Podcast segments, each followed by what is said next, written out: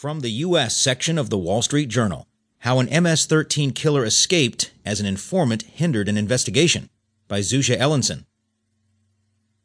Seven years ago, a skinny 19 year old stepped outside a house party in Sparks, Nevada to smoke a cigarette and went back inside firing a semi automatic pistol, according to witnesses. He killed two young men playing cards and then fled the state. Lieutenant Greta Wojciechowski of the tiny Sparks Police Department had some good leads.